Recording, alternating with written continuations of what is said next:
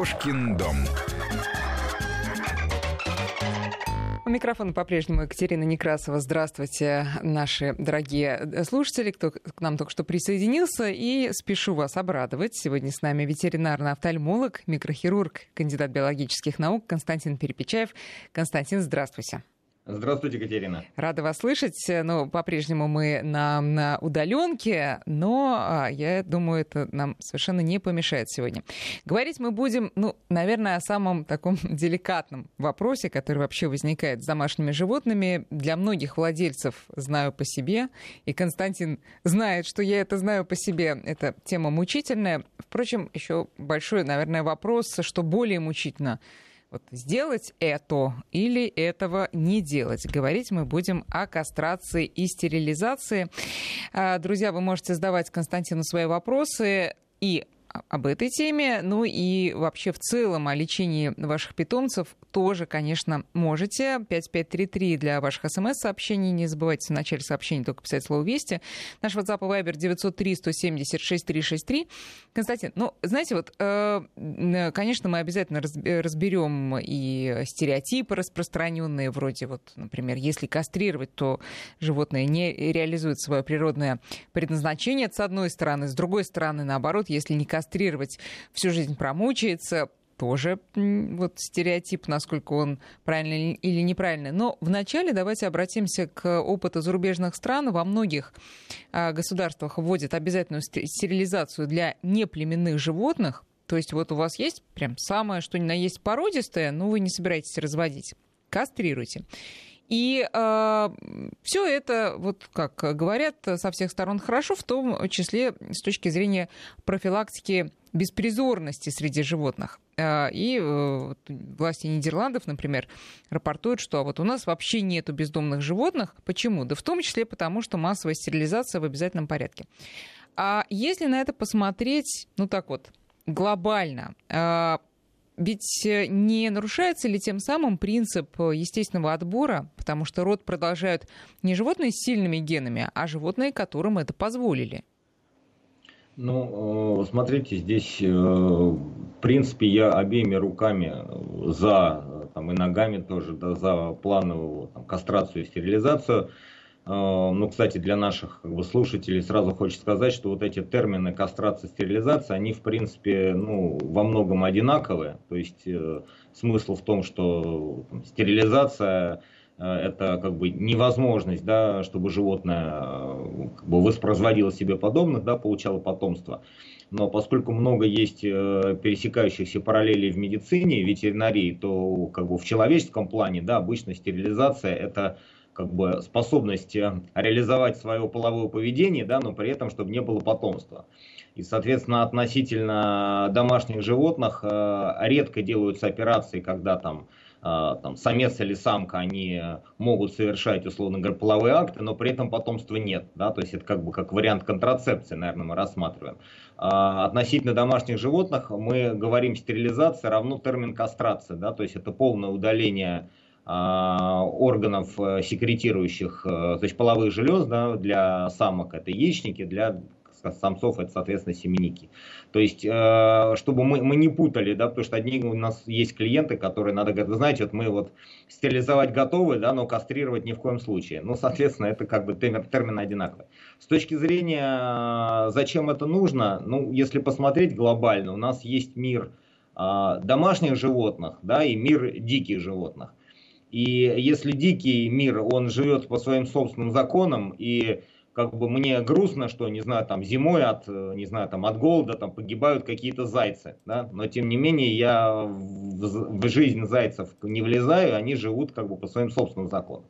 А домашние животные, мы же полностью за них ответственны, и мы регулируем их и численность, и здоровье, там, и питание, и размножение, поэтому понятие естественный отбор относительно домашних животных, он не совсем правильный, потому что здесь как раз нет естественного отбора, есть искусственный отбор. Мы как, как владельцы, не знаю, как заводчики, как руководитель направлений сами выбираем, какие домашние животные должны быть, поэтому мы регулируем их численность. Ну правильно, но мы делаем этот искусственный отбор еще более искусственным. Да, но образом. вопрос в том, что мы как бы сами взяли в свои руки руководство над численностью домашних животных. Соответственно, если мы хотим чтобы каких-то животных было больше, а каких-то животных там домашних было меньше, мы вынужденно предпринимаем меры по ограничению их рождаемости, что есть как раз вот кастрация, стерилизация. То есть с этой точки зрения это правильно. Ну, а, а с какой, то есть есть ли точка зрения, с которой э, это, по-вашему, неправильно и, а, может быть, не так жестко надо это контролировать? Ну, просто здесь, понимаете, наверное, здесь не, нет середины. Вопрос в том, что а, относительно как бы заботы о домашнем животном, а, мы же не всегда можем конкретно у него поинтересоваться, да, что ему в данном не случае всегда, хорошо, нет, нет, да, не и всегда. что в данном случае плохо. И мы тут э, как-то дискутировали в узком кругу по поводу а, зоозащитных законов, да, которые сейчас как бы очень активно продвигаются, и получается, что если мы во главу угла ставим именно а, не практическую целесообразность, да, а, а как бы так как животному лучше, то по большому счету некастрированный кот, да, который живет дома, а, условно говоря, он а, поет песни с балкона, там, не знаю, в марте-феврале, а на самом деле круглый год, и, пардон, писает в тапке, а, как сказать, я не могу сказать, что он испытывает отрицательные эмоции. Да, он не может реализовать себя как мужчина, но тем не менее он как бы бодр и весел и Ой, подождите, мир... подождите, Да. Константин, это тут вы очень э, интересный момент затронули и сейчас развеете много мифов. Как это он не мучается? Ведь все ветеринары, которые как раз настаивают на э, стерилизации и кастрации, но мы знаем, что это одно и то же теперь, а, они говорят, ну что же вы его мучаете-то? Ну что же он Ну, сидит за стенках? Вы представьте, как мне тут очень многие, между прочим, ваши коллеги в студии говорили, вы представьте, здорового мужика запереть там э, в квартире без вообще любых возможностей. Это же мука. Ну хорошо, ну я просто не, не хотел бы совсем в параллели уходить человеческие, да, так сказать, есть люди, люди, которые по, условно говоря, там, э, религиозным, философским соображениям как бы избегают противоположного пола так или иначе. Мы же не можем сказать, что они мучаются, да, это их личный выбор. Но вопрос в том, что если мы говорим а, с точки зрения гуманности, да, то а, кот, который, а, условно говоря, там а, живет в квартире, э, у него есть пардон, половой партнер в виде там пухового платка или подушки, да, и он при этом там писает по углам и кричит с балкона, он реализует свое половое поведение так, как ему удобно. И здесь не- нельзя сказать, что мы его кастрируем из соображений гуманности.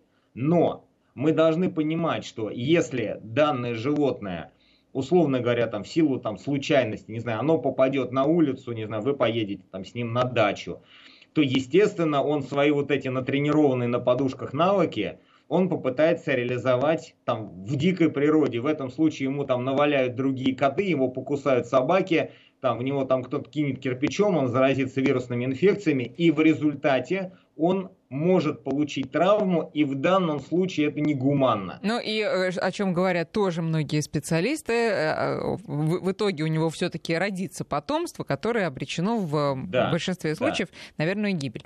А, тем не менее, вот я хочу на этом зафиксировать внимание и акцентировать, что вы утверждаете, что когда кот полноценно живет в квартире, не имея возможности себя реализовать как мужчина, мучаются, конечно, все домочадцы, но ему нормально.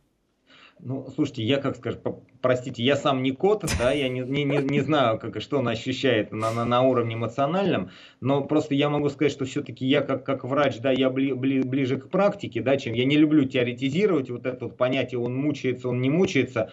А, Есть владельцы, которые, извините, собака гуляет раз в два дня, ну вот она бедная там, э, не знаю, там терпит, они говорят, ну а ей это нормально. Ну как сказать, это, это ты считаешь, что ей нормально, а нормально ли ей на самом деле, знает только она. Поэтому вот я бы не стал Мгм. каждый раз говорить про слово мучается, потому что мы меряем со своей колокольни, а у нас у всех колокольни разные. Но здесь вопрос именно в том, что э, самая большая проблема, э, безусловно, и как бы мотивация к проведению стерилизации животных это два как бы два основных э, момента, с которыми безусловно как бы спорить нельзя, аргументов противоположных нет. Это первое, то что безусловно животное, которое может там э, оставить э, нежелательное потомство на улице, да, там, там при прогулке, там при побеге на даче, оно как раз увеличивает количество тех бездомных животных, беспризорных, наличие которых и негуманно с точки зрения нас, да, потому что эти брошенные там кошки и собаки, которые с одной стороны не дикие, да, с другой стороны не домашние, они на, на себя как бы берут все тяжести обитания вот, вот в таких вот условиях жестких, то есть это не очень хорошо. Ну, то есть, Друг... извините, да. Константин, то есть правильно я понимаю, что главный э, козырь в пользу того, что э, животное надо один из стерилизовать? Двух, один из двух. Так, да. Первый это да. Первое – это уменьшение количества беспризорных животных, потому что кроме того, что нехорошо, что они беспризорные, да, то есть, условно говоря, там их никто не любит, да, они никому не нужны, они являются очагом опасных инфекционных заболеваний, потому что как раз дикие животные со своими инфекционными заболеваниями не контактируют с нами, да, а мы контактируем с ними. Да, и как показал недавно вот этот вот коронавирусный весь этот вот э, кошмар, что как раз попытка близкого общения человека с летучими мышами, да, приводит к неприятным последствиям. Поэтому чем меньше будет животных беспризорных, чем меньше у нас будет контактов с дикой природой, тем нам будет спокойнее жить. То есть это первый фактор. Уменьшаем количество беспризорных животных, соблюдаем гуманные принципы и соблюдаем инфекционную безопасность. Второй принцип – Безусловно, у некастрированных и нестерилизованных животных с возрастом обязательно развиваются заболевания, которые укорачивают их период жизни. И если брать статистику, которая уже там всеми врачами абсолютно мировыми подтверждена, 90% а, животных долгожителей это животные кастрированные, стерилизованные. Потому что если мы, допустим, даже возьмем наших собак и кошек, да, не будем в какую-то экзотику уходить, то а, там воспаление матки э, там у собак нестерилизованных, там в том числе гнойное воспаление опухоли молочных желез, а, там гипертрофия предстательной железы с формированием опухолей предстательных желез, соответственно, у самцов некастрированных. Это основные факторы, которые а, укорачивают значительно жизнь животных. Поэтому если животное кастрированное там, или стерилизованное, да, оно потенциально имеет намного меньше проблем, оно дольше радует владельца и лучше состояние его здоровья, если мы смотрим в плане долгожительства в целом. Понятно, это вторая, э, второй да, аргумент. Вторая мотивация, да. да, второй, да. Э, э, теперь вот тоже часто говорят о том, что, ну вы знаете, у меня-то дворняжка, а у дворняжи гены ого-го какие, так что ничего не будет. Ну, смотрите, безусловно, здесь как бы все, что вы говорите, есть правда, да, а безусловно, есть такое понятие, как, не знаю, там, генетически запрограммированное долгожительство, и, наверное, мы а, как бы и по людям то же самое видим, мы как раз а, одни из противника здорового образа жизни, говорит, вон у меня типа сосед там спортом занимался, да, в 45 лет умер от инфаркта, а он Иван Иванович там всю жизнь пьет, ему уже там за 80 перевалило. То есть хорошие гены, они позволяют вести, скажем так, неправильный образ жизни, да, и у меня есть клиенты, которые говорят о том, что вы знаете, вот у меня 10 лет была назад собака, и прожила она там 15 лет, и мы ее не прививали, не кастрировали там и так далее, и у нее было хорошо, и ничем она не болела ну, есть генетические уникумы, которых, что называется, там ничем не перешибешь. Если мы берем общую статистику, да, то общая статистика говорит о том, что кастрированные, там, стерилизованные животные живут больше за счет избегания многих опасных проблем для здоровья.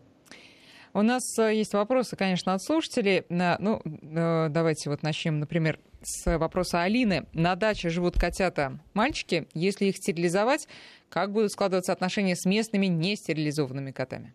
Э, они будут их игнорировать, потому что кот э, э, не дружит с котом только до тех пор, пока тот ему представляет конкуренцию при конкуренции за территорию, да, извините, тавтологию. То есть кот защищает свою территорию, захватывает чужую для чего? Для одной единственной цели, чтобы туда пришла кошка.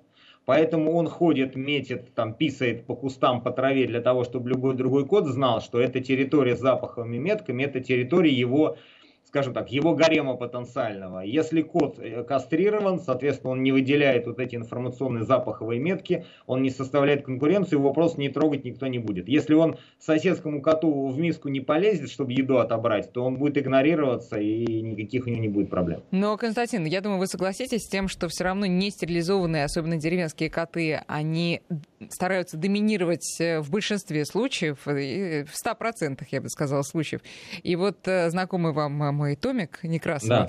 да, он, ну, каюсь, каюсь, погуливает все-таки немножко погуливает. Mm-hmm. Так вот, э, местные коты дерут его. Но, правда, и он тоже отвечает им ого-го как, но все равно никакой дружбы или даже равнодушия между ними не складывается, потому что все равно видят они в нем какую-то какую-то неприятность для себя. Вот почему ну, так? Ну, смотрите, здесь, во-первых, мы как раз, если уж мы возвращаемся к вопросу кастрации, стерилизации, да, мы э, я согласен, ну, в том числе там, с зарубежными специалистами, о том, что как раз а более ранняя кастрация, стерилизация, несмотря на то, что она, ну, может быть, не так физиологична, а она как раз вот эти половые рефлексы и половое поведение, оно тормозит значительно раньше, и кот, а, ну, условно говоря, допустим, ваш, да, который уже имеет опыт э, там хождения, прогулок, там, а, драк и конкуренции с другими котами. В полноценном он, состоянии, да. Да, в полноценном состоянии. Он, естественно, продолжает свой образ жизни по инерции,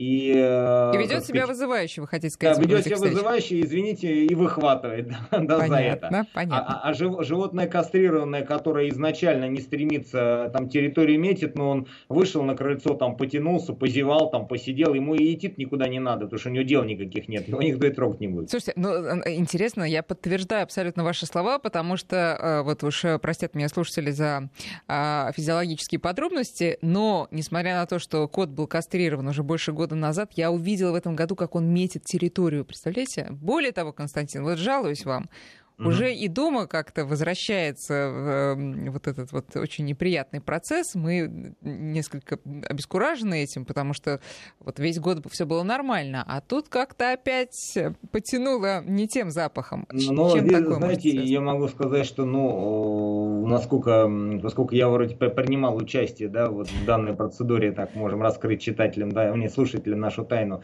а, как бы у Семеняка было два, вроде запасной там нигде не, не должен был находиться, соответственно, а, метки запаховые, они а, должны уходить. Но вопрос в том, что как раз мы очень многим владельцам говорим о том, что животные, они очень скажем, склонны к повторению каких-то действий, если кот имеет возможность на улице гулять, на даче гулять, и он выходит на территорию, он думает, слушайте, а вообще зачем я сюда вышел? Господи, мне же надо территорию пометить, да что я там хожу-то, вот надо делом заниматься. То есть чем больше он а, делает повторяющихся действий, да, тем лучше он их запоминает, и вот этот механизм, он включается в, и во всех остальных условиях, как я могу сказать, что вот а, а, получение удовольствия там, у котов кастрированных, у собак кастрированных от Э, сношение там с подушками, не знаю, игрушками и прочими вещами, оно а, напрямую усиливается, если это позволять и провоцировать. И я могу сказать, что у нас даже вот, ну, был клиент, у которого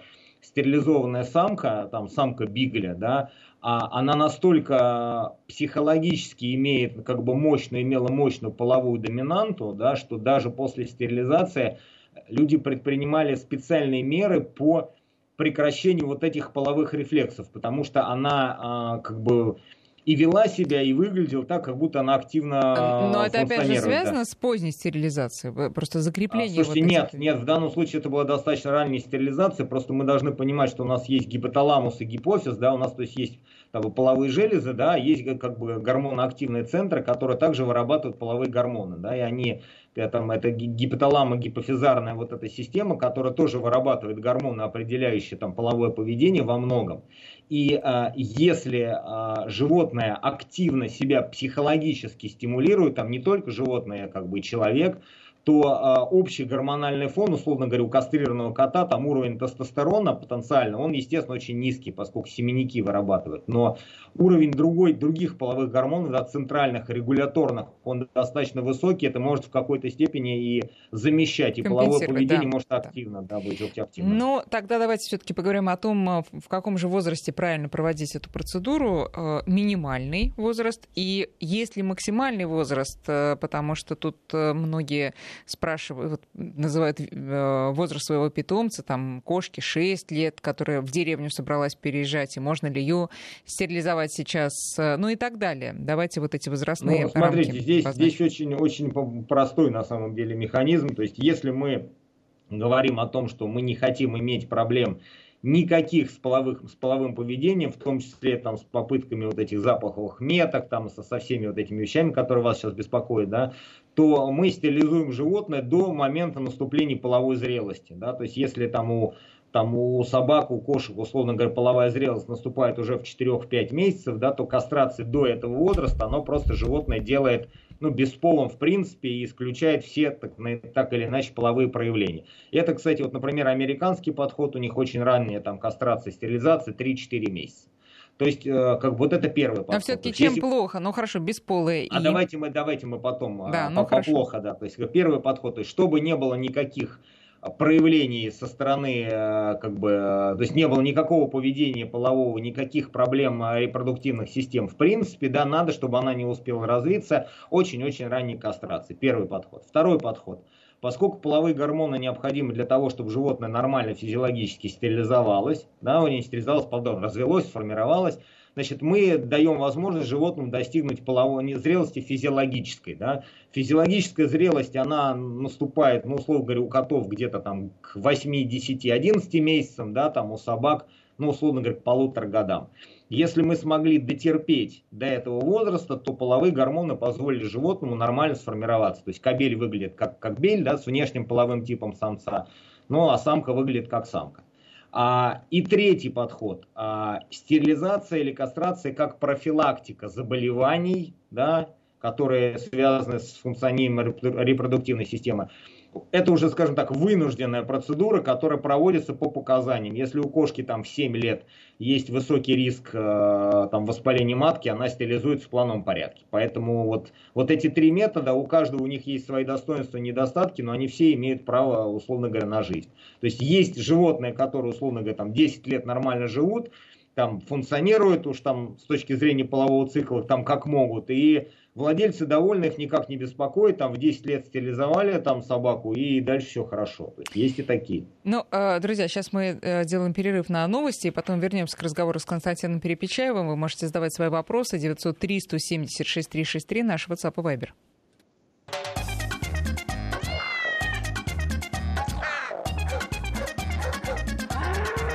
Кошкин дом. 9.34 в Москве. Продолжаем а, программу «Кошкин дом». У нас на связи Константин Перепечаев, кандидат биологических наук и ветеринарный офтальмолог, микрохирург. Мы сегодня затронули болезненную, больше, вот мне кажется, для хозяйской души болезненную тему а, кастрации животных. И говорим мы сейчас о, собственно, сроках, когда это правильно сделать. Вот Константин нам объяснил, что лучше, конечно, дождаться, пока животное а, созреет во всех смыслах, что, э, пока вырастет и станет ну, полноценным взрослым животным. Но что касается уже совсем взрослых, которым несколько лет, э, тут есть какие-то ограничения? Вот, например, спрашивают а, собаке 11 лет, мальчику, если стерилизовать, поможет ли вот предотвратить и, собственно, остановить вот это поведение такое? Ну, а, смотрите, вот я как раз, мы обозначили, да, три срока стерилизации, да, то есть, ну, наступление половой зрелости, а, там сразу, условно говоря, как только она наступила, да, и уже там как, как, как по ситуации. А, ну вот теоретически я раньше был очень категорическим противником вот этой вот ранней кастрации, стерилизации, там, не знаю, там в 3, в 4 там, месяца, в 5 месяцев, Потому что, ну, как бы предполагается, да, что, безусловно, там, половые гормоны, они необходимы для того, чтобы животное, там, вообще организм сформировался.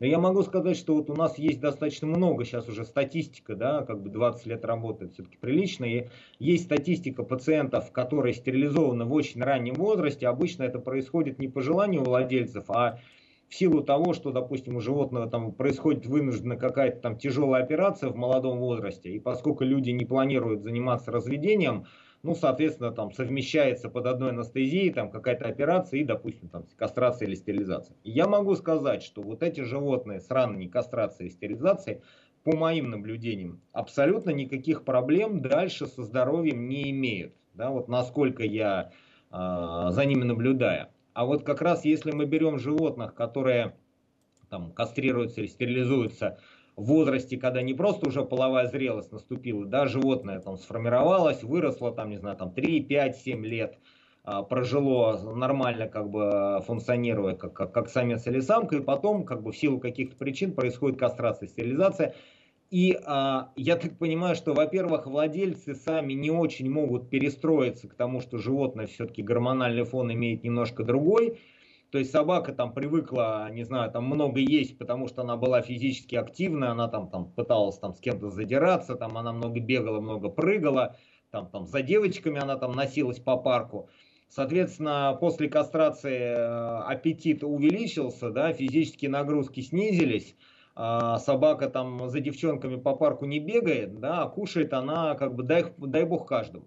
И как раз если брать именно, опять-таки, статистику, да, то а, набор веса значительно чаще и значительно сильнее происходит у животных, которые там а, стерилизуются в значительно более старшем возрасте. И когда мы вот это все анализировали, я собственно, пришел к такому выводу, что а, физиологически неправильность, да, и, и практическая эффективность, она все-таки немножко отличается. И владельцы, которые животное там стерилизуют очень рано, даже если это 4-5 месяцев, они изначально его там ухаживают, кормят, там как бы заботятся, сразу понимая, что животное немножко другое. Да? Понятно, сразу, но, да. но э, одна из действительно самых распространенных жалоб э, владельцев стерилизованных животных, что растолстел. Ну, а почему это нельзя регулировать просто да, дозами вот кормежки? Могу сказать абсолютно, опять-таки, по своему собственному конкретному опыту, да, а, абсолютно сама по себе кастрация и стерилизация не является фактором, который вызывает у животного полноту. То есть есть предрасположенность, да, то есть животное, почему сельскохозяйственных животных, которые идут на откорм, кастрируют? Почему? Потому что оно легче откармливается, потому что гормон тестостерон, он тот гормон, который отвечает за набор мышечной массы и физическую активность. Когда снижается физическая активность, уменьшается объем мышечной массы, заместить на организм с удовольствием увеличивает количество жира, но этот жир он не берется из воздуха. То есть, если мы кастрированное животное правильно кормим и даем ему адекватные физические нагрузки, я могу сказать абсолютно точно, оно не будет толстеть. Оно само по себе, потому что у меня есть, знаете, некоторые владельцы, они приходят, начинают рассказывать, что у них после кастрации собака начала фотосинтезом заниматься. Понимаете, она усваивает с помощью солнечного света воды, углекислого газа и строит питательные вещества. Ну вот, ну то есть это неправда. То есть кондиция животного, как, собственно, и наша кондиция, да, она зависит от того, сколько мы едим, да, и, сколько мы двигаемся. Если эти моменты соблюдаются, то толстоты никакой полноты не будет и у обычных животных, и у кастрированных. Так, э, Константин, вопросов просто очень много. Давайте вот Людмила из Подмосковья спрашивает, с какими проблемами может столкнуться при стерилизации, э, можно столкнуться при стерилизации взрослой кошки больше 6 лет, и насколько эта процедура для животного травматична, особенно с психологической точки зрения? Значит, ну, для животного психологическая травма – это а, отсутствие внимания со стороны хозяина, там голод, холод, там болевой синдром и прочие всякие вещи. И к плановой стерилизации кошек это все не имеет никакого отношения. Кошка не будет переживать, э, смотреть на маленький там шрам у себя на животе и думать, господи, как же я теперь на пляж пойду в бикини, но просто не одену. То есть это не, не, даже не стоит на это обращать внимание. По поводу осложнений после стерилизации кошек. Опять-таки, на мой взгляд, да, профессиональный, а, они связаны исключительно с погрешностями хирургического вмешательства. Дело в том, что а, сейчас очень есть такая тенденция, которая меня очень не, не радует, да, что а, большое количество стандартных операций, а кастрация стерилизация относятся, в общем-то, к стандартным операциям, она начинает выполняться все менее и менее квалифицированными врачами, скажем так, все более и более неквалифицированными. Я не знаю, с чем это связано, то ли просто у нас становится меньшее количество квалифицированных врачей, а, то ли врачи с какого-то определенного уровня, они просто, ну, им не интересно заниматься вот этими обычными операциями, они там птицы высокого полета, и это делают, не знаю, там стажеры, ассистенты, там, не знаю, ординаторы, начинающие врачи. Так вот, 90% а, осложнений, которые возникают после стерилизации, связаны, что животное недостерилизовано, неправильно стерилизовано, там, тампон забыли, там, нитки плохие, то есть какие-то глупые осложнения на, на базовой обычной анестезии, когда животное там получает инвалидность, иногда даже погибает, просто что называется на ровном месте по глупости. Поэтому, что касаемо стерилизации кошек, при плановом, нормальном, качественно выполненном хирургическом вмешательстве я вообще не вижу никаких проблем. Понятно. И э, еще один вопрос. Э, э Татьяна спрашивает, овчарке 8 лет, э, самка обязательно должна родить, прежде чем ее стерилизовать? Или это не имеет значения? Это действительно один из самых тоже да, это частых... вообще как какой-то даже, знаете, мне кажется, с точки зрения ну, моральных каких-то вещей, это вообще как-то даже звучит страшно, да, то есть то есть нужно для того, чтобы собаку стерилизовать, нужно сначала, чтобы она родила, а потом ее стерилизовать. Ну, то есть, как бы э, в этом нет никакого смысла. То есть, единственная а, причина, по которой а, надо заводить потомство, это и с точки зрения человека, да, и с точки зрения животных, это желание этого самого потомства. Ну, то есть, мне кажется, других мотиваций не может быть, потому что, наверное, все люди взрослые, все понимают, что беременность и роды, каким бы это ни было там замечательным периодом, да, там в жизни человека, если это так, да, если это желаемо все, но никому здоровья никогда это не прибавило. Вот ни, ни одному человеку не прибавило. Но вопрос в том, что если мы хотим от какой-то конкретной собаки, да, вот мы не планируем там заниматься ее разведением, мы бы мы хотели бы ее стилизовать, но вот мы сами или наши там знакомые, они очень хотят вот такого же щенка, как вот наша пусечка, да. Ну, пожалуйста, в этом случае мы повязали пусечку, если все прошло хорошо, мы получили этих желаемых щенков, и потом стерилизовали собаку. Никаких проблем. Но если мы планируем стерилизовать собаку, то повязать собаку, выносить щенков, перенести вот этот родовой процесс, который непростой, там, выкармливание, там, нянькание с этими щенками, потом собаку стерилизовать, а ради чего? А куда девать потом этих щенков? Ну, то есть э, к этому, к этому нету никаких мотиваций. Ну, то есть единственное, это единственное, если кто-то хочет такого же щенка, как э, ваша собака, да, если да, вы сами да. хотите себе оставить да. такое продолжение вашей собаки. И готовы возиться с этим совсем и, и хлебнуть проблемы, которые могут быть связаны с патологическими родами, патологической беременностью, то, как говорится, welcome, вперед, тогда Но или, или, если вы действительно убеждены, что предназначение любого живого существа это продолжить свой род, ну почему нет? Это вполне себе имеющая право на существование ну, позиция, да, ну, то тогда тоже куда, да. Куда девать щенков? Да, это вот уже да. э, нюансы. Да, Главное, ничего ничего себе нюансы. Для да, многих, да. да. Константин, слушатели нас сами приводят к еще одной э, важной теме. Это не обычная кастрация, стерилизация, а химическая. И вот тут вот из Пензенской области нам пишет слушатель, а, который просто, знаете, такой призыв, обязательно стерилизуйте кошек, если не планируете заниматься разведением.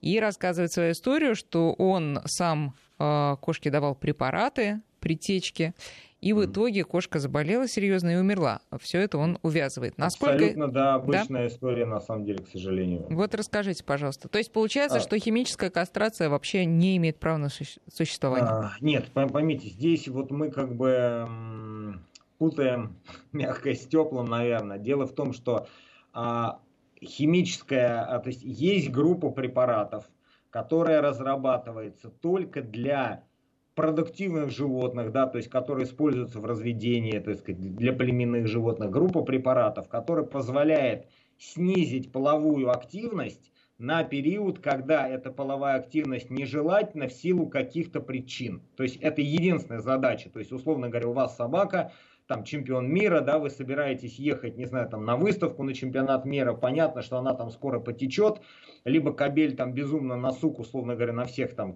как сказать, лезет, да, и вы применяете препараты, подавляющие его активность для того, чтобы вы могли спокойно пережить какой-то период, да. Вот только с этой точки зрения, только вот для этих животных вот эти препараты показаны. Поскольку эти препараты достаточно эффективно работают, да, то есть, как извините, ну, у людей есть там гормональная контрацепция, да, а, то а, есть коммерческий смысл, да, он тут же возникает в том, что давайте попробуем, не кастрируя животного, применять ему эти препараты в более высоких дозах и постоянно.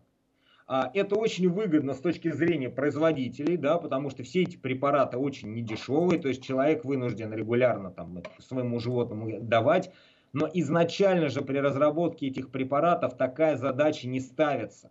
То есть, если мы планируем отсрочить течку на одну течку, а в следующую течку повязать, ну, условно говоря, да, я совсем там примитивизирую, мы применяем какой-то конкретный препарат но, но нету препаратов, которые позволяют половой цикл отодвинуть там на 3, на 5, там, на 7 лет, потому что это уже срок жизни животного заканчивается. Поэтому а, никто не рассчитывает безопасность при длительном применении вот этих препаратов. Это, это первый важный момент. Да? То есть эти препараты однократного применения, их нельзя применять долго. Об этом никто из производителей никогда не говорит, что это их личная инициатива, условно говоря, рекомендовать их применять долго, что они, дескать, безопасны. Это первое. Второе.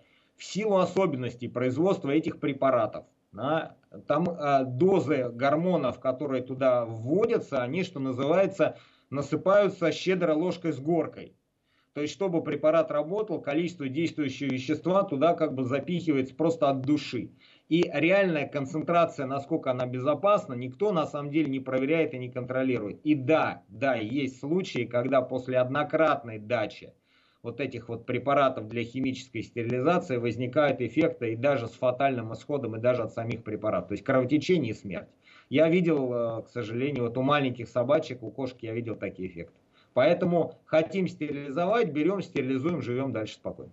Понятно. И даже при однократном введении, может если быть, есть да, такая... Может быть, да, да надо все это быть, делать да. очень осторожно и да. понимая возможные последствия. Зачем? Главное понимать, зачем мы это делаем. Да, нужно ли это на самом деле. Константин, еще вопросы. Ну, хвастаются тут тем, что и не стерилизованные, знаете ли, вот по 22 года тут живут. Они, конечно, дед, мой, там, как, мой дедушка там пил, курил да. и 90 лет прожил. Ну, давайте все пить и курить, ну что ж, мотивация понятна. А дальше, что делать, если даже после стерилизации не исчезает э, вот э, то, то самое поведение, которое хотели, собственно, и пресечь. А тут э, Ольга пишет, что 4 месяца назад кастрировали кота, но все продолжается безобразие. А, значит, в очень большом проценте случаев а, наверное, там процентов 80, это может быть э, просто некорректно проведенное хирургическое вмешательство. Во-первых, часть котов, если мы говорим про котов, да, они могут быть крипторхами. То есть один семенник находится в брюшной полости или в паховом канале, да, второй находится в мошонке. Соответственно, врач, э, проводя операцию, удаляет тот семенник, который легче удалить, потому что в брюшную полость там, или в паховый канал залезать это уже совершенно другая операция. Да, владельцу об этом не говорит, говорит о том, что, ну, дескать, как бы все хорошо, а, уровень половых гормонов на какое-то время снижается, потом оставшийся семенник начинает как бы компенсаторно более активно работать и получаем настоящий гормональный фон. Это очень частая проблема у котов-крипторхов. А это очень частая проблема у собак и кошек после стерилизации, когда оставляют кусочек яичника, то есть не удаляют полноценного яичника, оставляют большой кусок матки, а матка тоже достаточно гормоноактивный орган, она сама по себе без яичников может вырабатывать половые гормоны. То есть чаще всего, чаще всего это связано именно с э, вот, погрешностями операциями. Вторая причина – да, Доктерин. Да-да, нет, я просто уточняю, что проверить качество проведенной операции можно просто в клинике по УЗИ, я так понимаю. Нет, надо э, делать лапаротомию. Не увидишь, обычно на УЗИ ничего не увидишь. Вот да. это в этом сложный момент, что надо влезать в это дело. И я могу сказать, все случаи, когда мы проводили диагностическую лапаротомию для того, чтобы поиск вот этих непонятных проблем, мы всегда находили э, недостерилизованных животных. То есть не было случая, чтобы мы полезли, условно говоря, собаку, ничего там не нашли. Но, но, а, есть ситуации вот подобные того, которые вы описываете, да, со своим котом, что сильная психологическая половая доминанта, на самом деле, это у людей описано, у животных описано, может перекрывать отсутствие естественных своих половых гормонов. То есть, как бы, половые железы удалены, мозг говорит, парень, давай, давай, все на тебя смотрят. И э, животное начинает функционировать. К этой же группе мы относим э, гормонопродуцирующие опухоли, ну, например, опухоли гипофиза. То есть есть э, опухоли надпочечников определенные, то есть есть опухолевые процессы, когда опухоль начинает синтезировать половые гормоны. Это еще более редкая патология, да, но она тоже теоретически встречается. Здесь нужна уже как бы диагностика более тщательная. Но обычно это обычно, да, 90% это все-таки погрешность а, операции, ну, либо какое-то время животное по инерции делает то, что оно делает, надо просто ему помочь, чтобы он забыл обо всем об этом. Ну, а вообще, а в норме, если все прошло хорошо, когда должно исчезнуть такое поведение? Значит, половые рефлексы то есть способность, не знаю, там, насиловать там, любимую подушку, да, она может остаться на всю жизнь, если она будет психологически поддерживаться. А мечение, там, писание и запах, он в течение двух-трех месяцев исчезает обычно на 100%. А, вот такой интересный вопрос от Ксении про даже не сказано, какое животное. В общем, взяли из питомника. Кого взяли, Ксения не написала. А в 6 месяцев стерилизовали. Сейчас полтора года сохраняется боязнь всего. Как помочь избавиться от страха? Что есть прямая связь между вот, э, половым статусом и страхами? Ни, никакой абсолютно.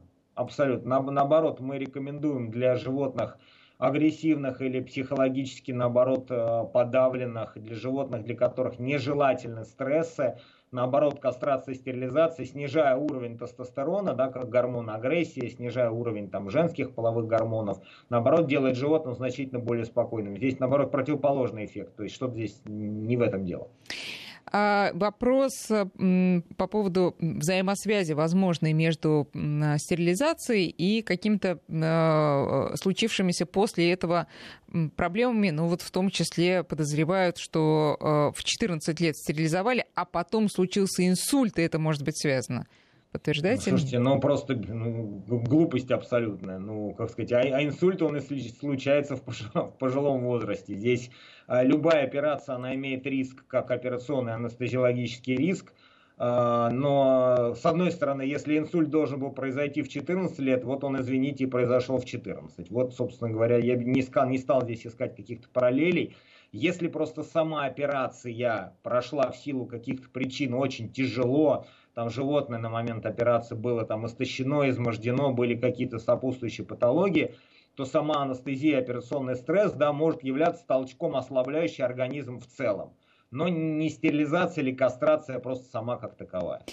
Вот, Константин, еще один вопрос из э, моего тоже горького опыта. Э, подобрали в свое время пожилую собаку э, и поздно очень обнаружили проблему. Был рак простаты. Угу. И вот в этом смысле поэтому была проведена стерилизация, но это было уже угу. в очень позднем, позднем возрасте, мы не знаем, сколько ему было лет, и подозреваем, что очень-очень много. Которую он в конечном счете эту операцию не перенес, но он прожил там еще пару месяцев, но а вот э, все равно осложнение скончался. Это вот это заболевание показания для стерилизации и... А, смотрите, при любом опухолевом процессе э, гормонозависимого органа кастрация и стерилизация всегда улучшает течение процесса. Но, понимаете, как бы аденокарцинома предстательной железы, то есть рак это и есть рак. Он уже живет по своим законам, и кастрация, она уменьшает объем только опухолево неизмененного э, органа. То есть, если, грубо говоря, предстательная железа на 90% поражена опухолью, а на 10% является здоровой, да, то э, объем уменьшится только на 10%, да, на 90% пойдет тот процесс, который пошел. Именно поэтому наши американские коллеги, да, как раз и рекомендуют и пропагандируют как можно более раннюю Ранее, да. чтобы да. ничего не успело развиться, в принципе. Я вот в этом плане с ними согласен. Ну, а, опять же, ищут взаимосвязь между ранней стерилизацией и начавшимися приступами эпилепсии. А, как Знаете, это, я в, в каком-то юмористическом рассказе читал, что э, как бы можно делить длину трости на диаметр шляпы, и получать множество постоянных и переменных. Э, вопрос в том, как с ними работать. То есть, э, ну, это... Понятно, ответ получен. Давайте да, коротко да. еще. А можно ли делать стерилизацию на дому? в, при определенных обстоятельствах, ну, вот, например, человек боится коронавируса и боится, и никуда не поедет своим животным. Слушайте, я не сторонник проведения операции на дому. Можно операцию на сердце сделать на дому, понимаете, там Бакулевка, условно говоря. Нет, ну вы же сами говорите, что это не очень да. сложная процедура. Это сложная процедура. Все операции имеют определенные проблемы, которые возникают как раз, когда ты их не ждешь. И вот в домашней ситуации, когда эта проблема возникает, врач не сможет технически ее решить, потому что он не готов. Он думал, что все пройдет по плану, да, а пошло не по плану. И что ему делать? А делать нечего. Как готовить животное к такой операции? А, слушайте, обычно мы рекомендуем в любом случае визит к тому доктору, который будет вас оперировать, как бы осмотр анестезиолога. Если он не находит никаких проблем, то здесь подготовка может заключаться только в голодной диете. Если э, выявляются какие-то проблемы на обследовании, то назначается обследование, там кардиообследование и просто уже как подготовка к любой полостной операции. Ну, то есть обязательные анализы крови и мочи, как э, в случае Не человека? обязательно. Осмотр клинический обязательно, оценка состояния, там, беседа с владельцем обязательно, выявление потенциальных слабых мест обязательно – а дальше уже по ситуации, если животное в целом здорово, молодое, жалоб нету, то как бы никакой специальной подготовки, кроме голодной диеты, не требуется. Константин, время наше заканчивается. Спасибо вам большое от меня и от наших слушателей. Друзья, у нас сегодня... Всегда рад помочь. Да, до новых встреч. У нас в гостях был Константин Перепечаев, э, ветеринарный офтальмолог. Ну, а что касается нашей основной темы, мы рассказали вам все за и против. Ну а вы думайте сами, решайте сами, иметь или не иметь. Э, для кого-то это э, подразумевает иметь проблемы с животным, а для кого-то иметь радость общения с его потомством. Так что решайте.